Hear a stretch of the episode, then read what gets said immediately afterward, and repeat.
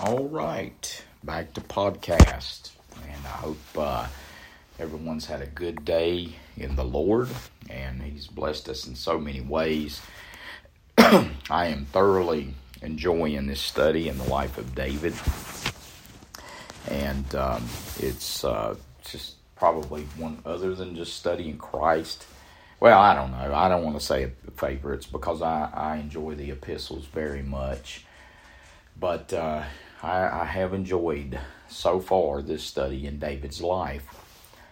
For podcast, um, I, I, I, I just believe in the future of podcast. I, I really do. I listen to podcasts uh, I, when I'm, I'm on the road a lot, and so throughout my days, I listen to podcasts. I don't really watch news. I get my news from podcasts.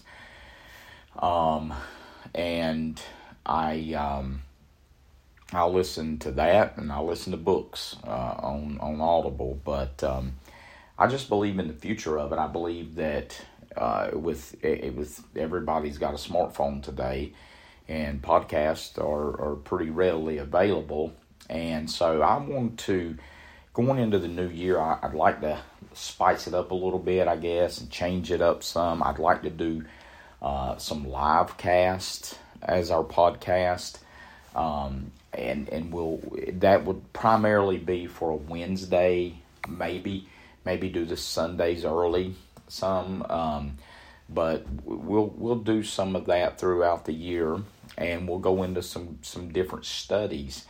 But it's often been said that, um, and and I said this in my announcement, my announcing post um, Saturday morning that, and and I, I remember preachers saying it for years. I've probably told people that at one time. When somebody is is a new Christian, they recently get saved, that um, to read through First John and the thinking behind that is is once you get saved, the next step is to have assurance of your salvation. So I understand the thinking behind it. It's, absolutely nothing wrong with it when you get saved, you should read the Bible, period. So I'm not nitpicking what book to read. However, um, as as going through the ministry and the Christian life, I, I've really come to rethink that advice for someone recently saved. And and the reason is is because First John is pretty simple. It's a pretty simple read. Um, but it, it is important to understand context and doctrine in, in going into First John. So I I believe you rarely hear me say that because typically I preach from I teach and talk straight from Scripture, and so I don't have to go on belief and perspective. I, I love that the people. Let me get on a side note. People always, you know, I've heard them say, "Well, you know, I appreciate your perspective or your interpretation or your opinion on this verse." Folks, do you not remember me teaching and talking that the Bible says that no prophecy of the Scripture is given to any private interpretation? Peter said that. So there's no Sean Brigman perspective and Joel Osteen perspective. I don't even think he deals with the Bible anymore. Or there's no Sean Brigman perspective and, you know, whoever else there's that's not the way it is, folks.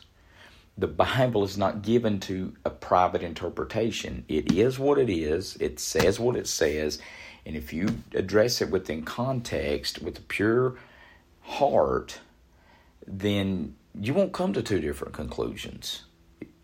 God said what he meant. So, for someone to come to conclusions that are varied that means someone's wrong in, in what they're they're interpreting or reading or they're missing context or they're just trying to fit the Bible into what their preconceived idea is. And I don't believe in doing that. There's been several things, many things through the years that I've I've seen it differently. I've seen it as God has said it, and in understanding that, I've changed the way I believed. And so we should always approach the Bible in that manner. So, we go into the Gospel of John. Let's go to the Gospel of John or the book of John. I prefer uh, I, I prefer the word book of Mark, book of Matthew, book of John, and, and here's why. And, and again, I'm not pick not nitpicking. I just I, I know people think I do sometimes, but here's here's the reality about that. The the gospel is more plainly uh, given in Romans, First Corinthians, and Second Corinthians, and Galatians than it even is in the first four books of the New Testament. The first four books of the New Testament are, are essentially biographies of Jesus and, G, and the disciples and others. Um, they are historical accounts, and they give, of course, give the account of the resurrection and or, or the the crucifixion, the death, burial, and resurrection. They give all of that account. So, hence, it is proper to term them gospels because that is the death, burial, and the re- or that is the gospel, the death, burial, and the resurrection. but Romans basically lays it out even clearer. This is the gospel. In fact, we see what happens in the historical accounts in the first four books of the New Testament Matthew, Mark, Luke, and John. But the, it's actually defined as being the gospel in Romans. So, having said all that, we're going to the book of John. Gospel of John, that's fine also.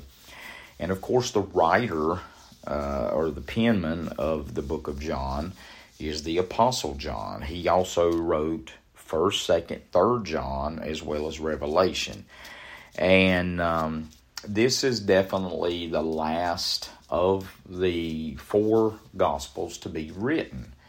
Um, it's it's penned about 80, 90, and it was written for a specific purpose. Okay, the first three were direct historical events or, or uh, direct historical perspectives and teachings. First three book, uh, books of the New Testament Matthew, Mark, Luke. Well, John differs, and I, it, I know that uh, the other three have been called the synoptic gospels, uh, meaning they they parallel, they basically follow the same timeline, and and and because they're in sync. There's, that's where we would get the phrase, where we get that phrase from. However, John differs. John has many of those issues. It has the feeding of the 5,000 and so forth. Uh, but it has other miracles. It has other occurrences that the other books don't have. And the reason it's different than the other three is number one, it's later, but number two, it is written in response to some things that had begun to creep into uh, Christianity. You, you see, we see it in our day. Certain things creep into the church, so certain ideas creep in, and it typically comes from our viewpoint in life before or our perspective of life. Well, when when it comes to this time, you see, folks had lived a life. Greeks, Greek philosophy, they had lived uh, with them, you know, in the Mediterranean. They had they had all different belief systems. And so when they got saved, they it took a while. So we're not just talking about Jews getting saved. We're you know we're talking about Greeks getting saved. We're talking about Romans getting saved, and when these folks got saved, it, it did take some time to to kind of get their old mindsets out of them on philosophy and what their idea of religion was, ways of life. You know, in Corinth, we've seen that. Um, and not only that, they started trying to integrate some of that within Christianity. So, John's noting that. John is is perceiving and, and understanding what's going on in the church. He was a he was an early pastor. He was an early teacher. He was an early apostle, writer of of the Bible, and he was a stalwart stalwart in the early church, along with John and Peter, or I'm sorry, with Paul and Peter and James. Um, but John knows and understands what's going on, and as he does, he he begins to address uh, the modern day philosophy, what was modern day then, and the uh, attempted integration of these philosophies into um, Christianity. And hence we have the gospel according to John. Okay. Uh, you can call it gospel if you want, saint. We, we hear Saint John, which, you know, it applies, but we're all saints. But anyway, let, let's jump into this, okay?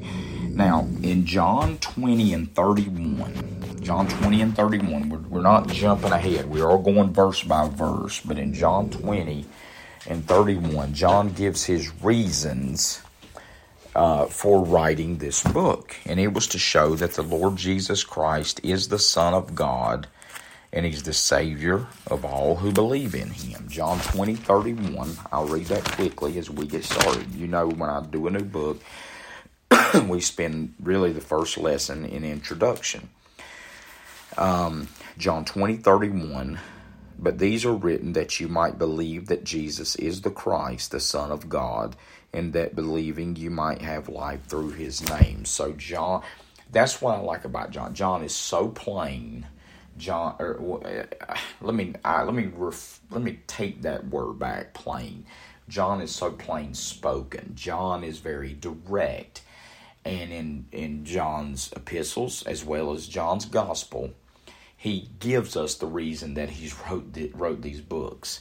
And so he's written these books, or he's written the Gospel of John to teach us that Jesus Christ is the Son of God. Okay? That's why I always say Matthew to the to the uh, Jews, Mark to the Romans, Luke to the Greeks, and John to the Christians because he is presented as being God, he is presented as being the Son of God. So, this again is to combat anyone that would try to put Christ on the same level as Zeus or Christ on the same level as some Greek mythological figure. And he is now saying, look, he is not a God, he is not some mythological God. Jesus Christ is the Son of God, hence being equal and God Himself. So that's how He's presented. That being the case, that's how it'll start out. Okay?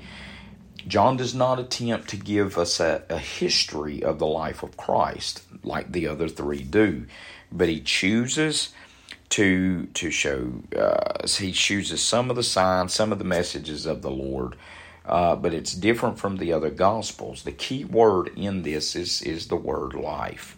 So let's look in the in the very first verse. In the beginning was the Word.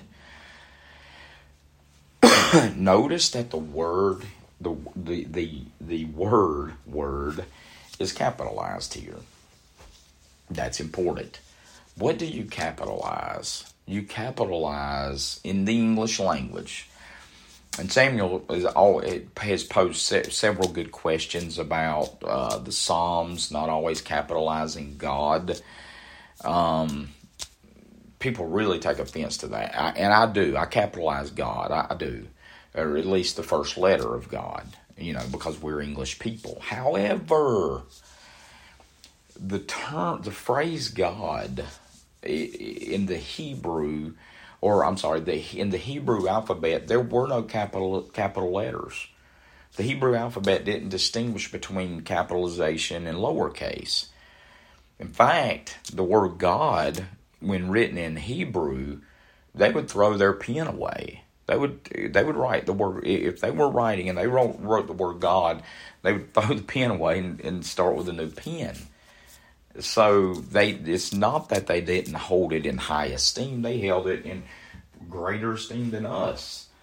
But it, it wasn't necessarily in capital letters because they weren't capital letters in the Hebrew language. However, we got the Bible in English because we were English speaking people. And so, John 1 and 1, in the beginning was the Word. So, the word here is capitalized. That would mean that it's, it's, it's, a, it's a pronoun, it would mean it's capitalization, it's defining a name. So, Jesus in this book will identify himself as being the bread of life. He'll identify himself as being the water.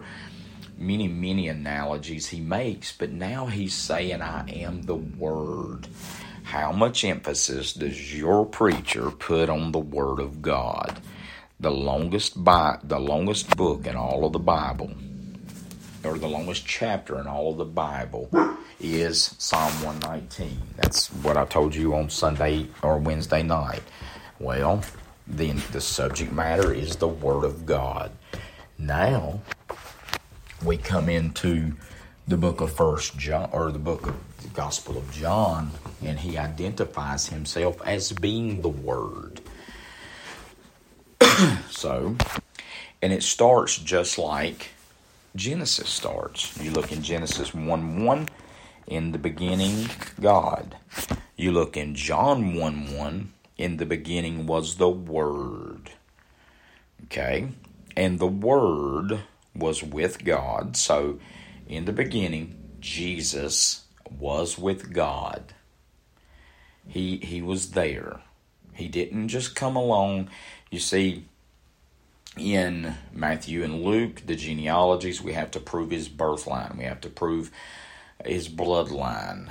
Uh, well, I don't want to say his. Let me take that back. His blood. He, did, let, let me just say something about his bloodline. Okay, let me say something about that.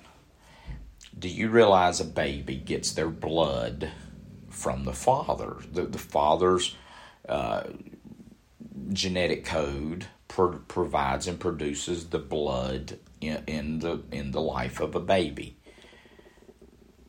You got that right. Who was Jesus' father? wasn't Joseph, it was God. Jesus' blood was directly from God. Boy, that's good. Holy blood, royal blood.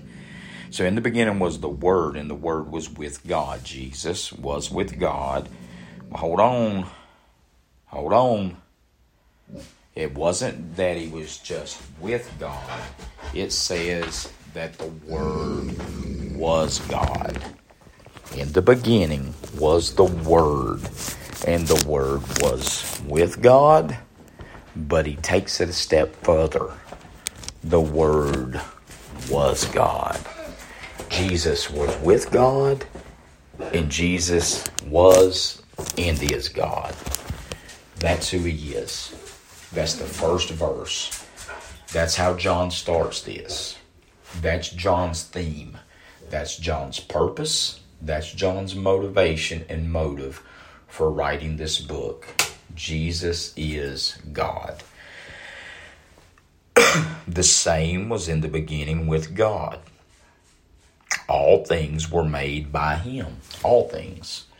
Everything you see, the entirety of the earth was made by God, Jesus Christ. And without Him, was not anything made that was made. So anything that was produced.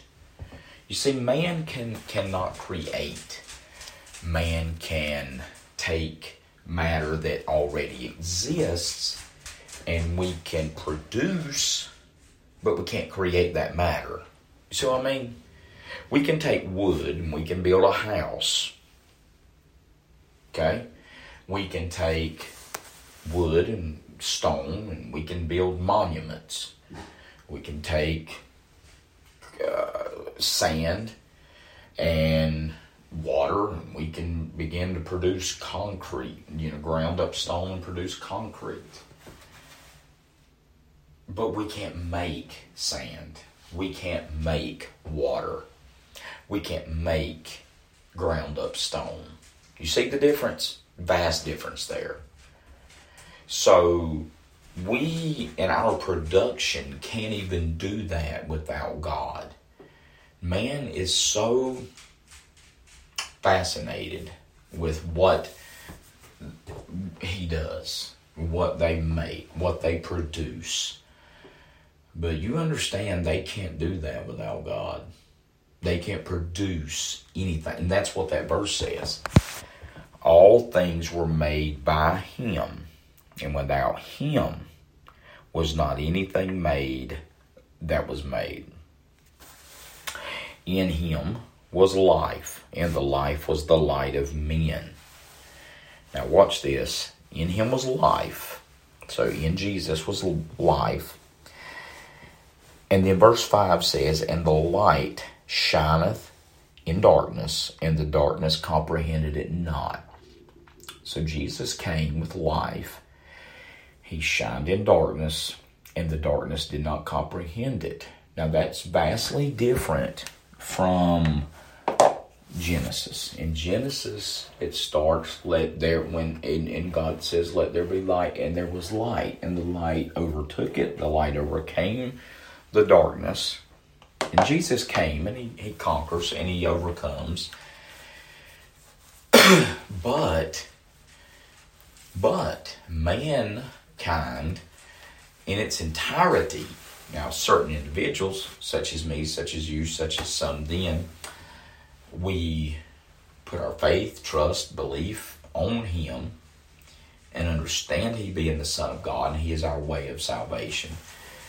But darkness doesn't comprehend light, it doesn't understand it. Satan doesn't understand Jesus nor his motives.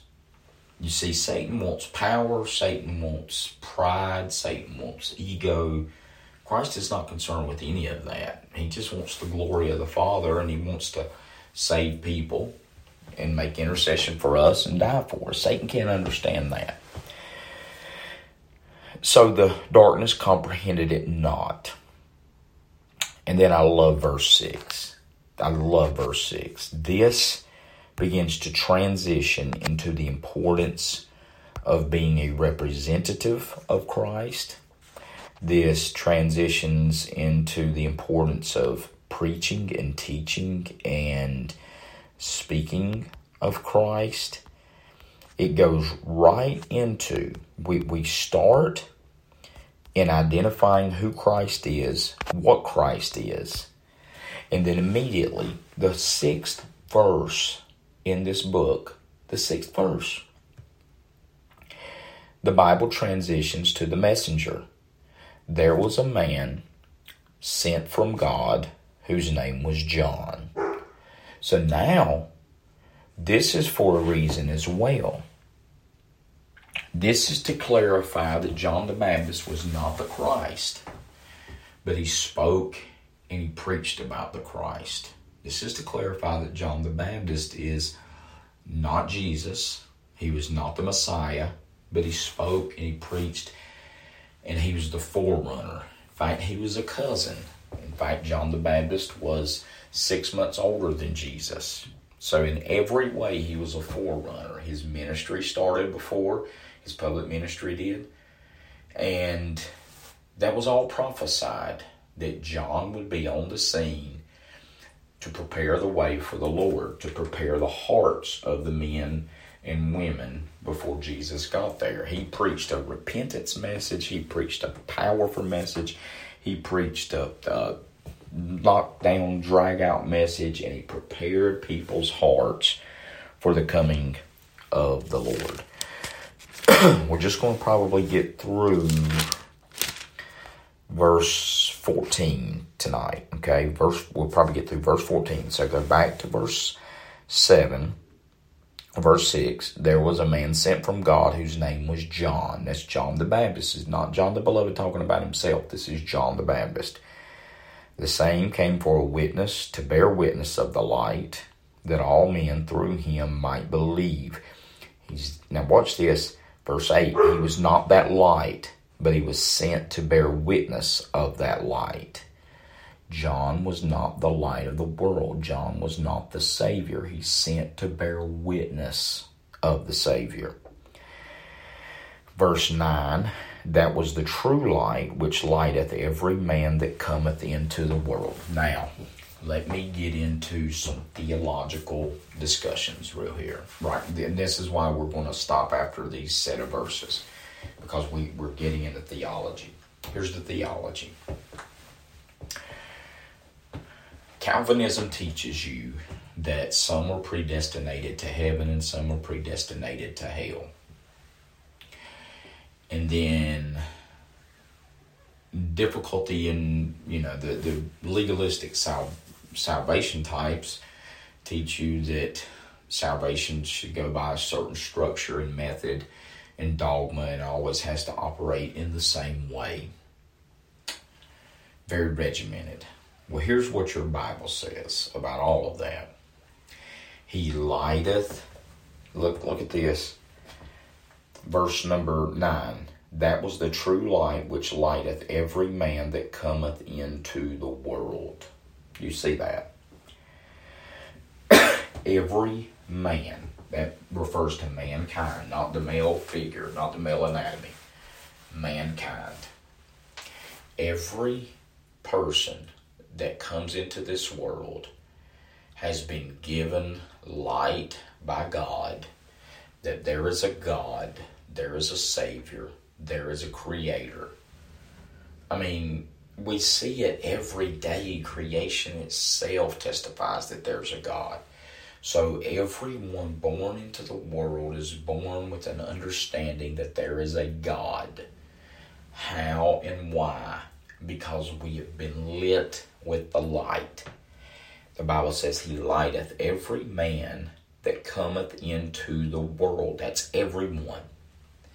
And we get saved when when the Spirit of God works in our hearts and we begin to respond affirmatively to the light that we've been given.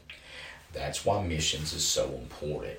Every man that that cometh into the world has that light within them. And as they respond affirmatively to the light that they've been given, then God promises He'll send more light to show them the way of the Savior. So we have to do our part in making sure the word gets out, the missions get out, the gospel gets out, as people respond affirmatively to the light in which they've been given. Do you see that? it's not a select few, it's not the quote unquote elect, it's not the, the predestinated. He lighteth every man that cometh into the world. He was in the world, and the world was made by him. Imagine that. Imagine those words right there. He was in the world. He was in this place. The world was, he made this place. He made the world. The world was made by him, and the world knew him not. So he, he, he everyone in this world has light to understand that there is a God. Then Jesus Christ walks this earth as a man, and the world don't even realize who that is. He was in the world, and the world was made by him, and the world knew him not. He came into his own, and his own received him not. That's the Jews. But as many as received him, to them gave he power to become the sons. Do you see that? that is illustration, that is documented, that is theology, that is proof of what I just told you. Everyone is born with light, okay?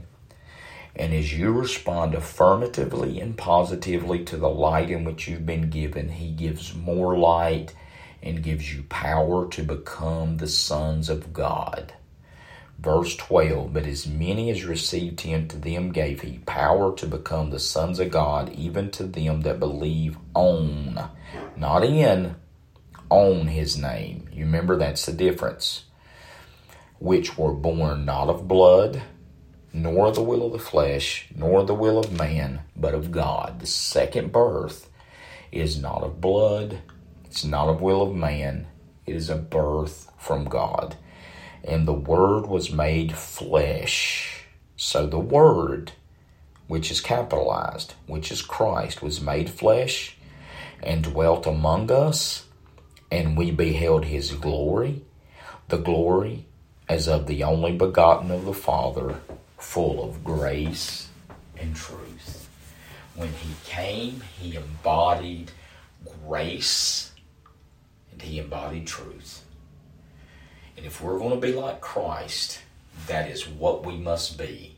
We must be full of grace and we must be full of truth.